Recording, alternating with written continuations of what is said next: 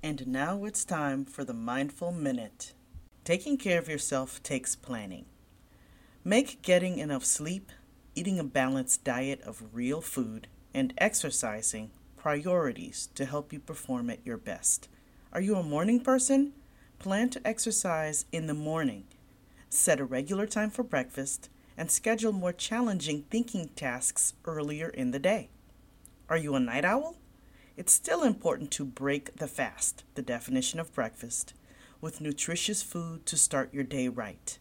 Make a plan for exercise, maybe a late afternoon in the gym, and intense activities leave for later in the day. Setting reminders is a big help to establish consistency. Thanks. See you next time.